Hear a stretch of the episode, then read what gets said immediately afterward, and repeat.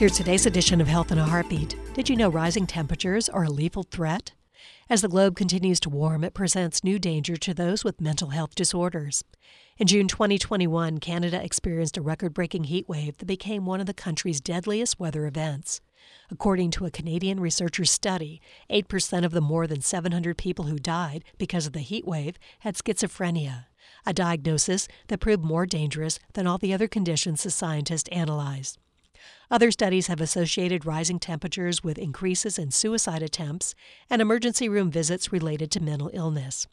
High temperatures often interfere with sleep, which is important for managing mental health systems.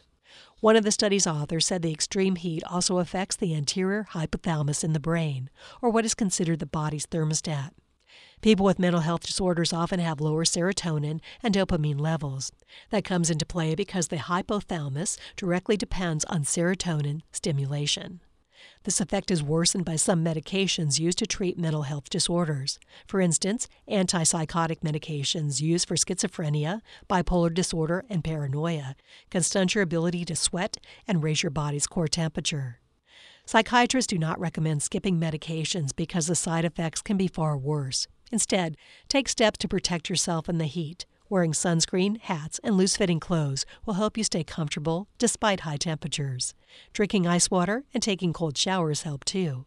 It's all about keeping your core temperature cool. This edition of Health in a Heartbeat is brought to you by University of Florida Health, committed to advancing excellence in patient care, research, and education, and by WUFTFM. For more information or to subscribe to our weekly e-newsletter, please visit our website, heartbeatradio.org.